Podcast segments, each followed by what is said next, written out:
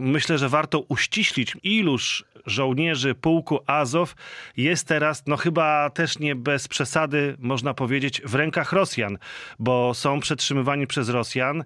Najprawdopodobniej mają i tu pytanie będzie kolejne: status jeńców albo zdrajców. Ale najpierw ustalmy liczbę. Rosjanie mówią o tysiącu żołnierzy.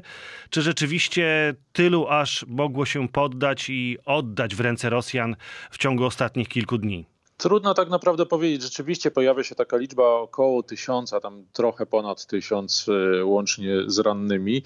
Natomiast jaka jest liczba samych żołnierzy pułku Azow? Ilu jest tam na przykład żołnierzy innych ukraińskich formacji? Bo trzeba pamiętać, że Mariupola generalnie bronił nie tylko pułk Azow, ale i na przykład 36. Brygada Piechoty Morskiej Ukraińska, Brygada Zmotoryzowana Mariupolska tak zwana, a także inne formacje formacje ukraińskie, na przykład służba graniczna, pewnie jakiś y, specnaz SBU, czy też w ogóle funkcjonariusze SBU, policja, y, jednostka specjalna policji, KORT, więc y, tam było kilka formacji, plus jakieś mniejsze pododdziały, czy mniejsze, no po prostu pododdziały armii ukraińskiej samodzielne, bądź, bądź z innych formacji ukraińskiej armii, ukraińskich sił zbrojnych, więc tam mogli być żołnierze naprawdę z różnych jednostek, chociaż rzeczywiście najwięcej pewnie w samym zakładzie na terenie zakładu Azowstal y, najwięcej było y, żołnierzy pułku Azow. No więc można zakładać, że jeżeli ta liczba jest prawdziwa, to większą y, część z tych jeńców stanowią właśnie żołnierze Azowa.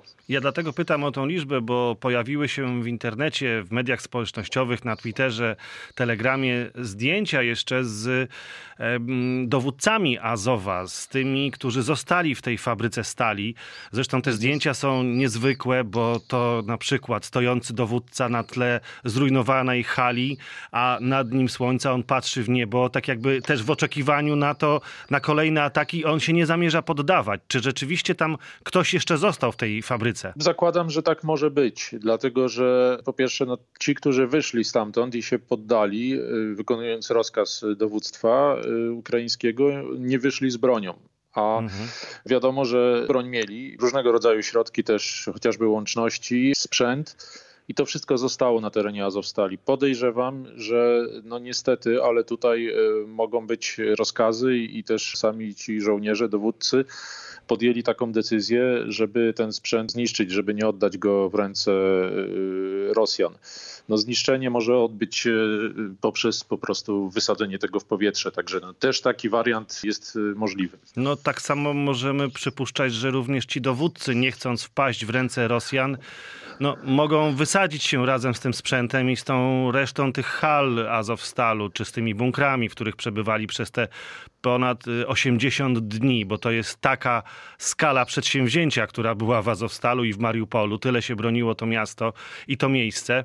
Natomiast y, no, tutaj wkraczamy na teren, który mnie bardzo interesuje, ponieważ ci żołnierze, którzy są przetrzymywani przez Rosjan, którzy się poddali i ci, którzy zostali e, na terenie fabryki stali, no oni mogą się obawiać zemsty. Mnie przeraziły, powiem szczerze, zdjęcia, na których widać jak członkowie separatystycznych oddziałów y, Republiki Ługańskiej, tej samozwańczej republiki, przeszukują ich, przyjmując ich poddanie się. To jest coś, co mi się nie mieściło trochę w głowie, dlatego że od ośmiu lat jedni i drudzy toczą ze sobą okrutne walki bądź boje takie lokalne na tej granicy. Teraz złapani żołnierze Azowa mogą być po prostu strasznie traktowani, poddani niewyobrażalnym torturom i wręcz później pozabijani. Zresztą takie głosy, żądania takie przychodzą też z Moskwy. Jak sądzisz, co się dalej może wydarzyć? Jaki jest moment teraz, jeżeli chodzi o żołnierzy Azowstalu? Ja zakładam, że to, że oni się poddali, rzeczywiście jest efektem e, no, dość długotrwających negocjacji e, e, z Rosjanami.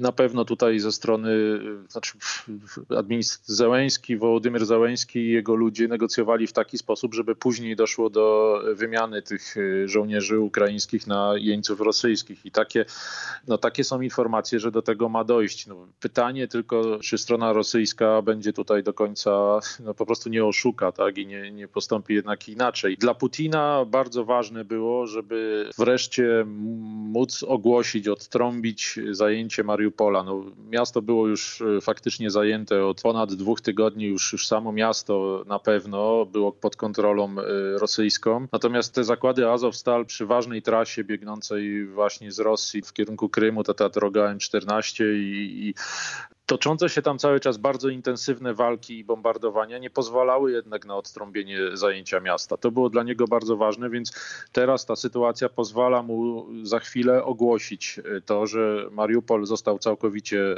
e, zdobyty i wybrzeże Morza Azowskiego jest pod kontrolą e, rosyjską. To w zasadzie jest jedyny sukces, byłby jedyny sukces, osiągnięty cel tej wojny, tej, tej inwazji rosyjskiej. To za chwilę byśmy o tym porozmawiali, ale jeszcze Michał, namawiam ci na to, na to jednak rozważenie elementu tak. zemsty tej, tej no wojny. Właśnie. I tutaj jest... Zaraz chcę... Mhm dojść do tego. Putin y, rozpoczynając wojnę mówił o denazyfikacji tak zwanej, bo to był, to był efekt y, wieloletniej tak naprawdę propagandy rosyjskiej y, i pułk Azow był w tej propagandzie przedstawiany jako no, kwintesencja tego nazizmu rzekomego ukraińskiego. To, to było w tej propagandzie rysował się taki obraz wręcz formacji coś w rodzaju SS, y, jeżeli można stosować takie analogie, a znaczy Rosjanie stosowali takie analogie, tak? Więc y, i teraz y, ta denazyfikacja, która generalnie się przecież nie odbyła w tym sensie, że nie, nie zostało zniszczone państwo ukraińskie, no to przynajmniej chociaż ten Azow pojmany i osądzony, do czego wzywają różne środowiska, głosy ze strony rosyjskiej, Duma, chociażby pojedynczy, poszczególni politycy, ale też na pewno opinia publiczna, chociażby separatyści, czy też ich liderzy tak zwanych separatystów, bo tam społeczeństwo społeczeństwo to raczej jest już tym wszystkim mocno zmęczone. Tak, liderzy mówią wprost, należy ich osądzić, bo to są zdrajcy. No, zdrajcy, no, oni nikogo nie zdradzili, to, to raczej odwrotnie. Nie, nie, ja rozumiem oczywiście, ale to, to taki jest głos separatystów, taki jest głos jednego z tych liderów Republiki Ługańskiej, tej separatystycznej.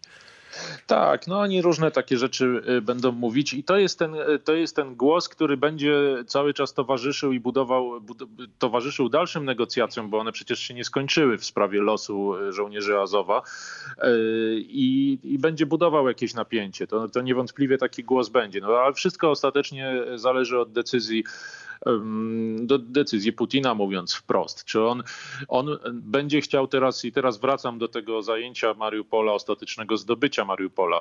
Putin będzie chciał sprawdzić w najbliższych dniach, jakie są reakcje y, elit rosyjskich, opinii publicznej, czy to już wystarczy, czy to, czy to wystarczy jako y, ten sukces, y, zajęcie Mariupola i odtrąbienie tego.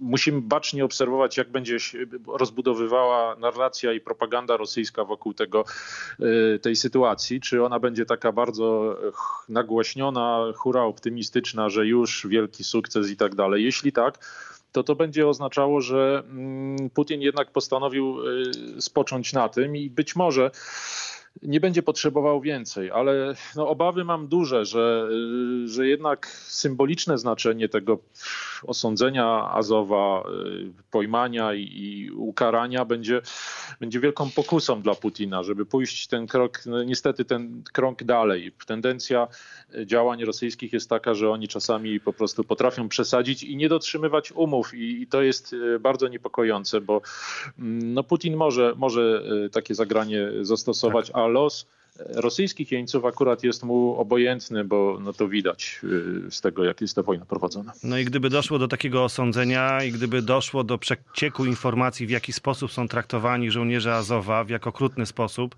bo tak przypuszczam, że tak to wygląda, to wtedy też są kłopoty, to oznacza kłopoty dla prezydenta Wołodymira Zełańskiego, prawda? Polityczne kłopoty, że nie uratował tych chłopców Azowa. To też jest problem, który, z którym też trzeba się liczyć, prawda? No i to jest ta kolejna pokusa y, dla Putina, y, takiej prowadzenia dalszej destrukcji politycznej, a wiadomo, że na Ukrainie, wiadomo, że na tym mu zależy. Y, tak, Zełęński bardzo dużo zainwestował, mówiąc brzydko, w te negocjacje. Wiadomo było, że to środowisko, generalnie środowisko azowskie nie było mu przyjazne. Znaczy, to było środowisko, które było od początku rządów Zełęńskiego, oskarżało go wręcz o jakieś próby zdrady, nieufne wobec niego, organizowało protesty i tak dalej. Y, I teraz, teraz jednak sytuacja jest inna i Załęski rzeczywiście starał się zrobić wszystko i wybrał taką mm, no, bardzo mądrą formułę, że, y, że wydał rozkaz, żeby się oni poddali, ponieważ zakończyli swoje zadanie polegające na i to rzeczywiście się działo, na wiązaniu dużych sił rosyjskich przez długi czas.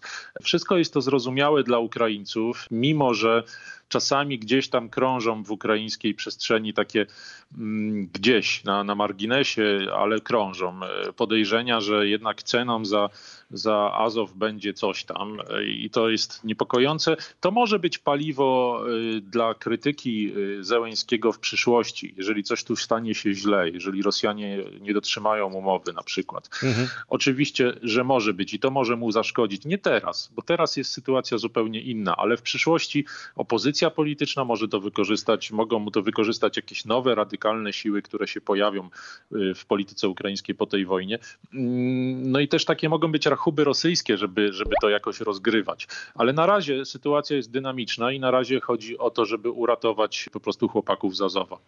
Jeszcze Michał, dosłownie dwoma zdaniami na temat Mariupola i tego, że już jest przejęty przez Rosjan.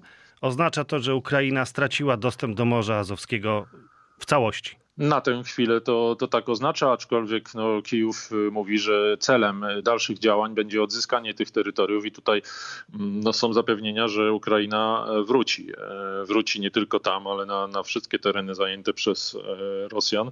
Jest bardzo duża nadzieja związana z dostawami sprzętu z zachodu, y, że to pozwoli na y, odbicie nie tylko Mariupola, ale wszystkich Hersonia także i wszystkich tych terenów i być może także i Doniecka z Ługańskiem i Krymu.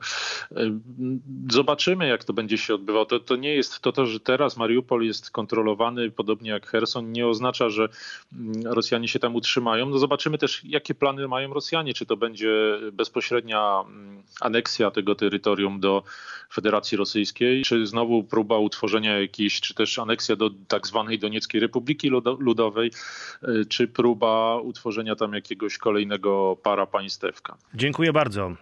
Michał Kacewicz, Dziękuję. dziennikarz telewizji Bielsat, znawca Rosji i Ukrainy, wieloletni reporter, dziennikarz w tych regionach wschodnich. Dziękuję Ci bardzo. Dziękuję.